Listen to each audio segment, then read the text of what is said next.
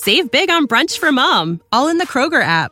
Get 16 ounce packs of flavorful Angus 90% lean ground sirloin for $4.99 each with a digital coupon. Then buy two get two free on 12 packs of delicious Coca Cola, Pepsi, or 7UP, all with your card. Shop these deals at your local Kroger today or tap the screen now to download the Kroger app to save big today.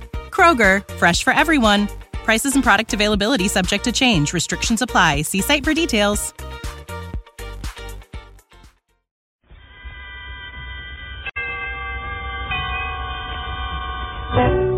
Suspense. Among wine stewards, the men who are responsible for the wine selections in the cellars of famous hotels and restaurants, the choice is C R E S T A B L A N C A. Cresta Blanca. Cresta Blanca. Yes, with professional hosts who know how to please the palates of America's most discriminating guests, Cresta Blanca California wines richly bespeak gracious hospitality. So compliment your guests by serving the best. For distinguished entertaining, pour magnificent Cresta Blanca sherry, port, muscatel, or any Cresta Blanca wine. From the finest of the vines, it's Cresta Blanca wine. Schenley's Cresta Blanca Wine Company, Livermore, California. And now, Shenley brings you radio's outstanding theater of thrills, Suspense. Presented by Roma Wines. That's R O M A. Roma Wines for your everyday enjoyment. Tonight, Roma Wines of Fresno, California bring you Mr. Walter Abel in Quiet Desperation, a suspense play produced, edited, and directed for Schenley by William Spier. It was during my lunch hour one day. Funny, I can't even remember the name of the book. Anyway, the sentence was The mass of men lead lives of quiet desperation.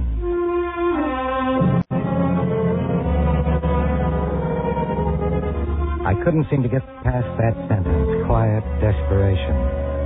That was me the author was talking about Homer Biglow. And suddenly I thought, why should I go on like that?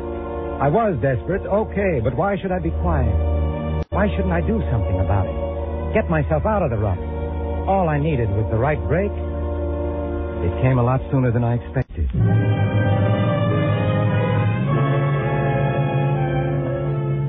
One day, just before my vacation, I happened to overhear Mr. Pearson, he's president of the bank, talking to one of the bank's directors, Corbin Vandergrift. Usually their conversation is about debentures or first mortgages or government issues. That stuff doesn't interest me. Today there was talk, their talk was a horse of another color. It was a hot day, and the door of the boss's office was open. They didn't even know I was alive. Well, I understand she's no great beauty, but it's just as well she doesn't attract too much attention going through customs at both ends. Do you mean to say, Corbin, that a young girl is willing to take the risk of violating her country's currency control? Evidently. Of course, she feels exactly as her father does. That they should be free over there to spend their own money wherever they choose. Right.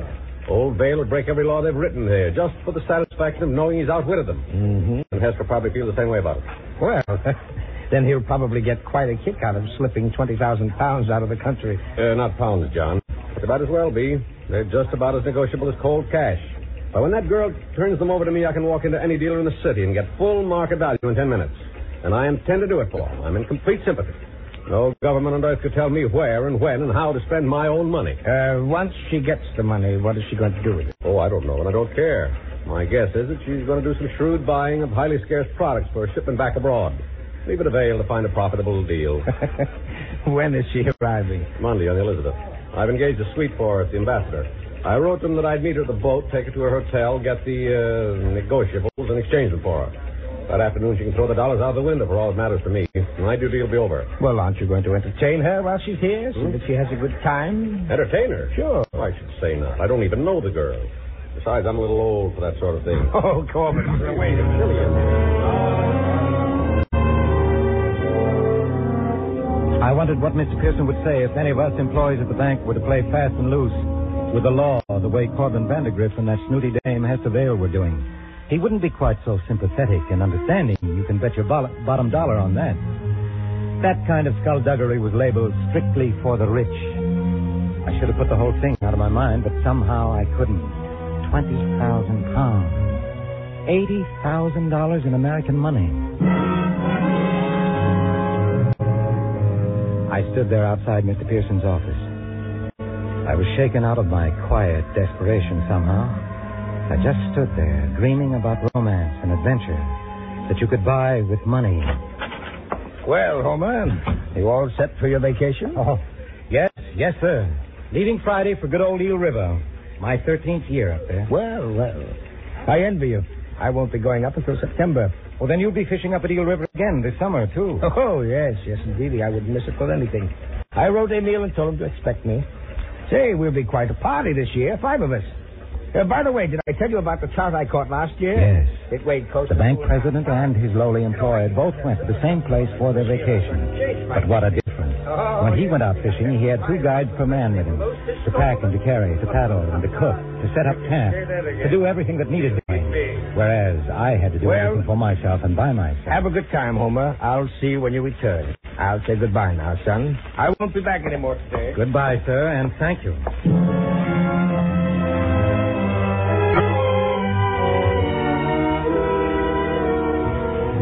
I had my lunch that day as usual. In the boardroom, Jenny, Mr. Pearson's secretary, had left the door to his office open so that if the phone should ring, I could take the message while she was out. The phone did ring, and it was Corbin Vandergrift. This? Is Homer Biglow, Mr. Vandergrift. Oh, yes, Homer. Excuse me. I uh, make sure uh, to give this message to Mr. Pearson. I'm laid up here in the country with a cold. Won't be able to get into the city for that appointment on Monday. Mr. Pearson knows about it. I say Mr. Pearson knows about it. Ask him to meet Miss Vale at the boat for me and see to it that she's settled at the hotel. Tell him not to expect me back in the city until next Wednesday at the earliest. Yes, sir. Uh, tell him I'll uh, take care of that financial matter for Miss Vale when I get in. It can wait until Wednesday. Yes, sir. And tell him not to bother to call me. I'm going to spend this week in bed. I, don't want to be disturbed. Yes, sir. Thank you. Thank you, Homer. Hmm. But Mr. Vandergrift was indisposed. Too bad. And now the girl would have to be met by a substitute, a stranger.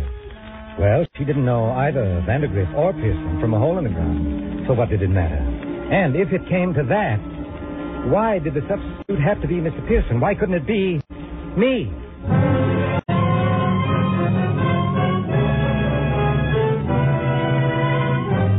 For suspense, Roma Wines are bringing you Walter Abel in Quiet Desperation. Roma Wines' presentation tonight in radio's outstanding theater of thrills, Suspense.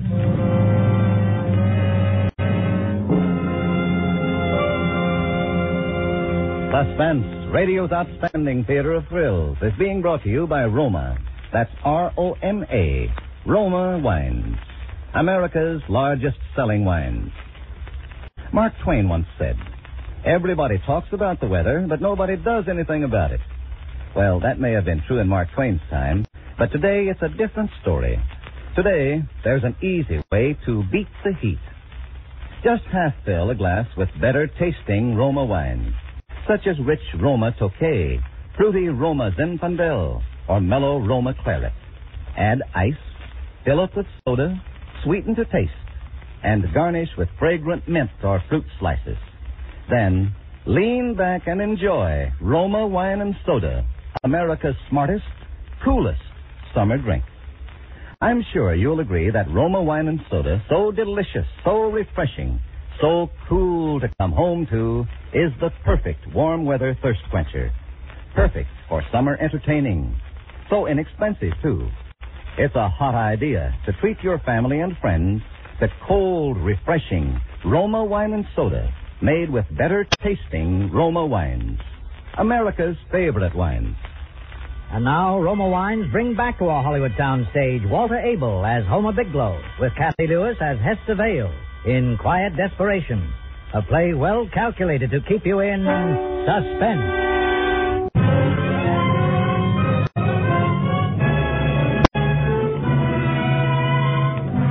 My days of quiet desperation were over. Anyone taking a real close look at me that Friday wouldn't have been sure I had a fever. My face felt hot, and every now and then I had a fit of trembling, but evening finally came. I got down some food at the cafeteria, pick, picked up my bags at home, and went to the station. The next day, I was saying hello to Emil on the platform of the Eel River station. Come Comment ça va? Hello, Emil. Glad to see you again. How is my bon ami, Mr. Pearson? Huh? Fine. He sends his regards. How's the fishing? Oh, magnifique. The best ever, eh? Many others on the river, Emil? Not a one. The fish they are hungry like anything, and not the one to give them small fry to eat. Now you come, Omer, and they will be all for you. That's fine. I'll get started right out. Is everything all set? We to fry. Everything is ready, eh? Come.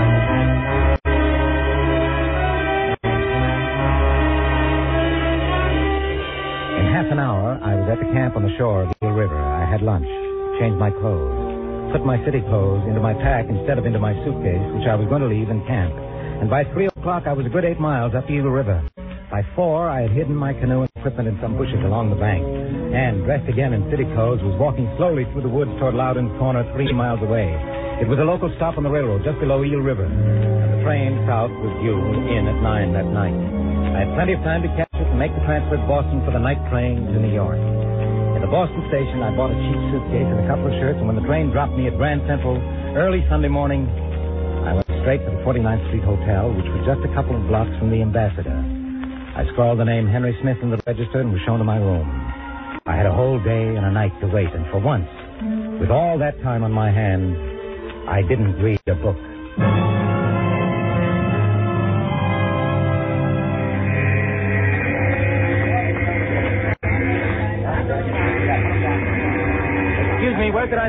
Vale, one of the passengers? What? What name? Hester Vale. Yeah, well, look over there by the fees. She hasn't gone through. She's probably there. Thank you. That's okay. So help me, I'm going to call. Miss Vale? Miss Vale? Oh, good morning, Miss Vale. I'm. You're Mr. Vandergrift. That's right. So good of you to come. My father promised you'd meet me. How is your father? Very well, thank you. Still growling about Europe's ruin. It's been a beastly nuisance, this waiting. Hi. Very warm in America. Is there anything I can do to help? Thank you. That chap's finally finished mucking about my boxes. You'd think I was an adventuress, smuggling something priceless into your country, you? Had nothing to declare, you know. Came with empty trunks. Expect to fill them up while I'm here. Can't buy a thing in Europe, you know. Europe's a dreadful nightmare. so I understand. Father told you all about it, did he? Foolish of him to write. The mail might have been opened. Oh, no. After all, the war's over. Is it? Well, shall I take you to the hotel? You probably want to rest. Rest. Not at all. I'm scooting out to the shops right off. You have enough money for shopping? They allowed me a hundred pounds. I still have most of it. That'll do for a starter. If they'd only known, uh, you know. If you, if you care to turn the uh, uh, contraband over, I could see about converting it into dollars for you. Contraband, no spies and all that sort of thing. I describe it exactly. It's very nice. Not now. I'll dig them out to the hotel. All right. Is there anything you'd like to do this evening? Oh, dear. I don't want to impose on your time. You're not imposing. It's a pleasure. But I'd like to see you play. One of your bright American musicals, if possible. I think that can be arranged. Nice. Suppose I call for you at seven. We can have dinner and then go to the theater. That's splendid. It's frightfully kind of you. No, forget it. I, I haven't seen a musical myself. Well, not for a long time, anyway.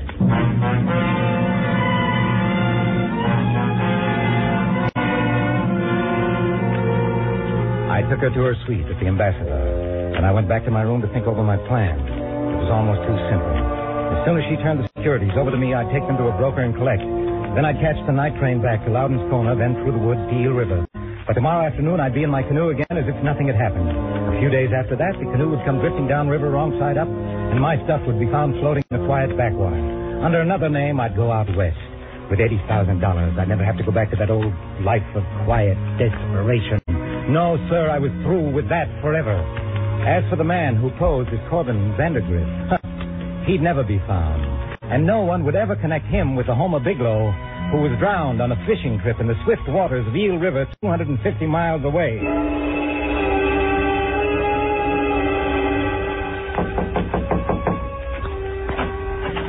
Good evening, Miss Vale. Hello. Right on time. How was the shopping? I say it left me quite speechless. I can't wait until I can really go on a spree. Hmm. Ready? Oh, you are? Quite. Oh, dear. Will you hold this key for me? There's simply no room in my bag for it. Sure, I'll keep it in my pocket for you. Thank you. I picked a quiet little restaurant where I was sure I wouldn't meet anyone who knew me. The theater was going to be an ordeal, all those people, but that couldn't be helped. I had to play my part until she handed over those securities. I couldn't afford to look too anxious about them either, but I needn't have worried. While we were waiting for the dessert, she opened a bag and pulled out a package of about a dozen small envelopes, different sizes and different shapes. You are, Miss Vandergrift. Take good care of uh, them. Are these? They are. I put them in my inside pocket. All the way down Broadway in the taxi, I felt them. The envelopes were too small, it seemed to me, to hold securities. Maybe if they were folded over. But even then, they would have to be bulkier than they were. I had to look into those envelopes to know if the securities were really there. But I had no chance. It wasn't until the taxi dropped us in front of the theater that I was able to make one there. Well, here we are. Miss Vale, I wonder if you'd mind seeing the show alone. Oh, dear. I don't know what did it to me, but I've suddenly got a terrific headache. Oh, that is too bad. Oh, I'll it'll be all right. I just thought the music and the excitement wouldn't help much. No, I should think not. Suppose you take me back to the hotel, then go right home. But wouldn't you like to see the show by yourself? You could, you know, and then take a taxi back to the ambassador. Yes, I suppose I could. I should hate to think a headache of mine spoiled your whole evening. Here, you take the tickets and go on in. Thank you, I will. I'm dreadfully sorry you have to miss it. Oh, I'll make up for it another time, Miss Vale. There are plenty of musicals you'll want to see. You'll be sure to take something for the headache now, won't you? I will. Thanks a lot for being so considerate. Good night, Miss Vale. Have a good time. I'm sure to. Good night, Miss Anderson. Back in my hotel room with shaking hands, I opened the envelope. There were nothing but letters from her friends, sent to her from different parts of the world. Not a single security in any of them. Could it have been a mistake? Did she hand me the wrong package? It didn't seem possible. Maybe she suspected something was wrong and played a trick on me. I was sweating and reached for my handkerchief, and that's when I felt her hotel key still in my pocket. I threw the package of letters into my suitcase and walked over to the ambassador two blocks away. Her key opened the door, and I was alone in her suite. I had until at least 11.30, two and a half hours. I took my time about it, making sure to put everything back exactly as I found it. I searched her baggage, the bureau drawers, the closet, every conceivable place, even under the rugs, and found exactly nothing. She had them on her then. I turned the light off and went into the bedroom to wait. Soon after 11.30, I heard the outer door open. Really, I'm terribly sorry to have caused this trouble. Mr. Vandergrift was suddenly taken with a headache, or I'm sure he would have forgotten to return my key. Oh, that's all right. It really doesn't matter. You can use this duplicate until he returns it to you. Please bother, though. Oh, not at all, Miss Vale. Happens often. Good night. Thank you. Good night. Oh! Oh. I- Mr. Vandergrift. I'm What are you doing I'm here? sorry to disturb you, Miss. Vale, but I had to come back. You see, you forgot to give me the securities. Securities? Yes, the securities I was to have sold for you. But, my dear man, I did give you the security. Oh, no, there wasn't anything in the package except some letters from friends of yours. Who are you? You're not Mr. Vandergrift. Miss Vale, what my name is doesn't matter very much. By this time, it's enough for you to know that I want those securities and I mean to get them. Hand them over. You get out of here. I warn you, Miss Vale, I don't want to get nasty, but I'm not going to leave without them. Stay away from me. The securities, Miss Vale. Say not. No. Where are they? No. Where? Tell me. I don't want to hurt you. The more she struggled, the tighter I gripped her throat. Her arms beat weakly against my sides. And suddenly I got so mad at her that I... Where are they? Where are they? Tell me, where are they? My fingers tightened and strained against her soft flesh. Then suddenly, she quit struggling. And when I loosened my grip, she fell down on the floor unconscious. Where was that purse of hers out there? I ripped it open. Nothing there but a powder compact and a lipstick and some change. Where could they be? She'd have to tell me. I'd make her. Miss Vale, wake up. Miss Vale. She didn't move. And then I saw she wasn't breathing anymore. I'd killed her.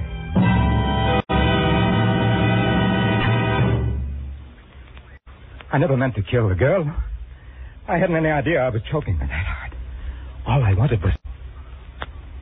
But no, I had to get away. I couldn't stay here with that limp body sprawled on the rug. But I had to be careful. I couldn't afford to make a mistake now. I tried to remember everything I'd read in detective stories. You had to be careful about fingerprints. I ran to the bathroom, grabbed a towel, and with it wiped every surface I might have touched. Then I dragged the body to the bedroom, put it on the bed. I shut the door behind me and turned the lights off in the sitting room. I listened a couple of seconds at the outer door. Everything was quiet. I ducked out and went to the stairs. The lobby was empty. I crossed over and went out into Park Avenue. Five minutes later, I was at my hotel. It was 12.30. I could still catch the one o'clock train for Boston.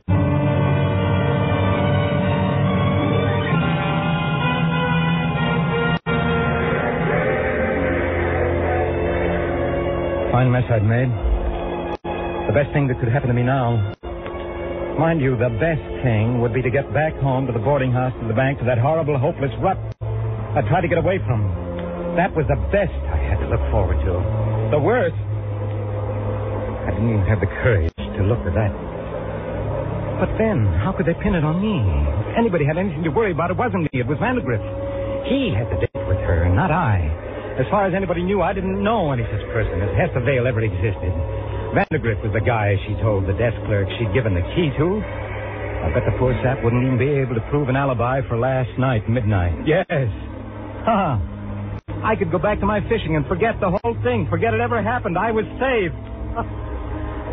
Fine consolation that was, after all the beautiful plans I'd made. But at least I was safe.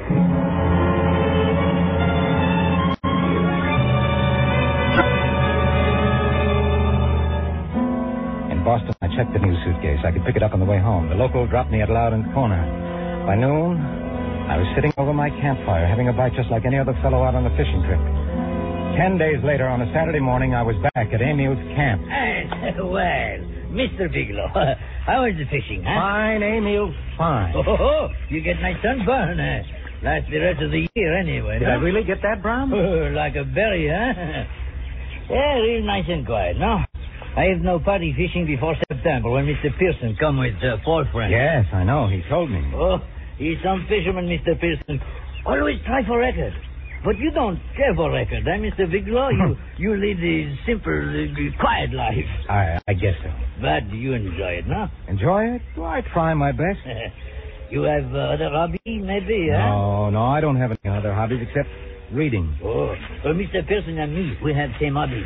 That's uh, why we such good friends. I didn't know that. Oh, we we great one for uh, philately, les timbres, uh, stamp, you know? Huh? Someday I show you my collection. It feels three album, but I have not so good collection like Mr. Pearson. But then I no have so much money. Neither have I. Oh, you make joke. Mr. Pearson, he very wealthy, I know. But still, Emil can give him some stamp once in a while. I have few uh, duplicate. You do me big favor and give them to Mr. Pearson avec me compliment, eh? Why? Oh, sure, I'd be glad to. Ah, yes. Now I drive you to station. Next year you come again, no? Yes, I'll come again.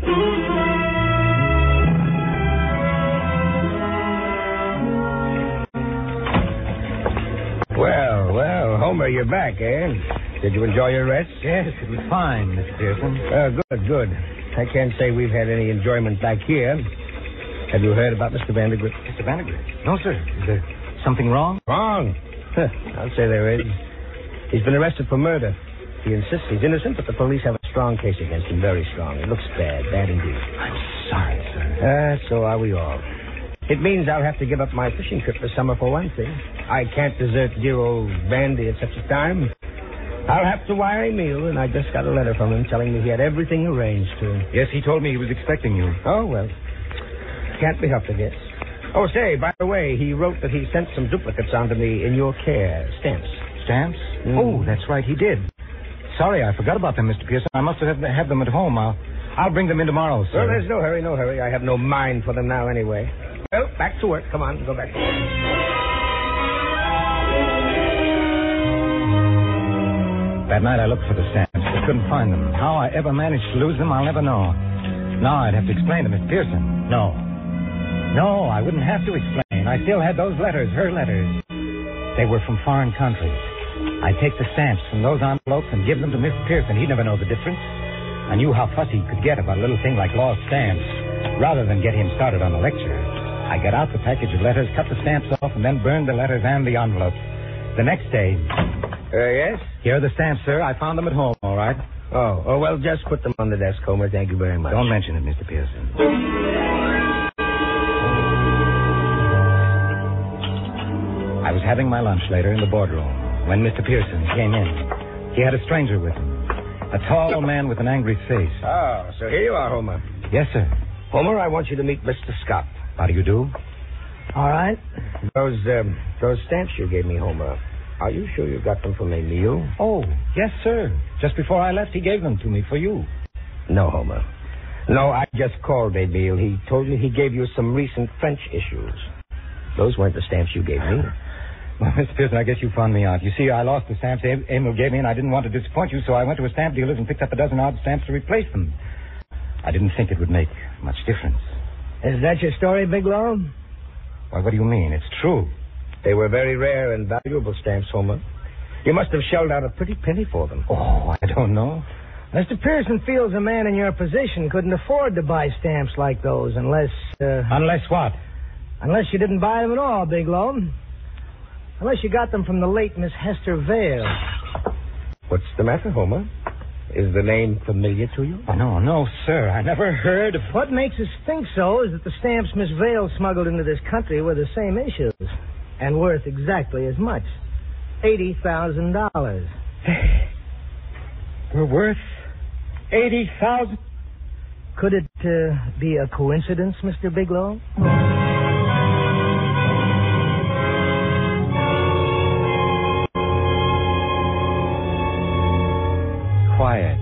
Desperation. I've been catching up on my reading here in prison while waiting. I found another good quote. Happiness is the absence of pain.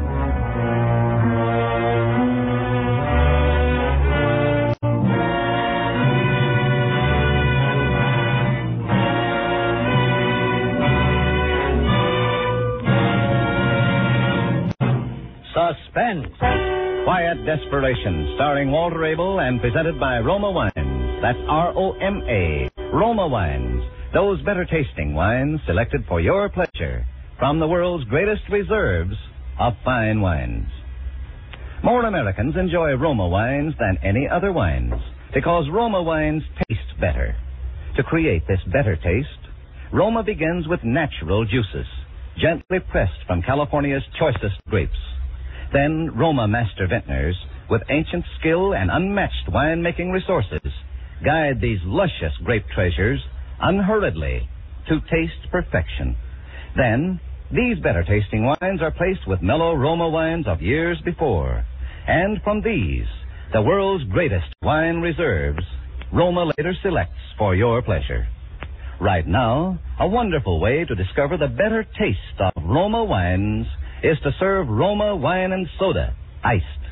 For cool, lip-smacking refreshment, enjoy delicious Roma wine and soda made with your favorite Roma wine. That's Roma, America's largest selling wines.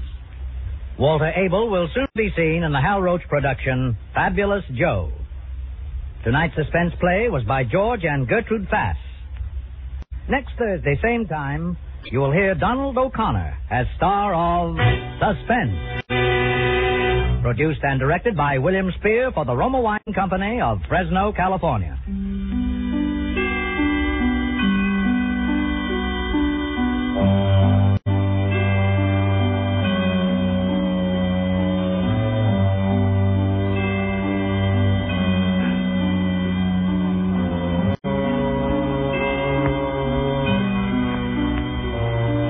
Coming weeks, Suspense will present such stars as Edmund O'Brien, John Lund, Lloyd Nolan, and many others. Make it a point to listen each Thursday to Suspense, radio's outstanding theater of thrills.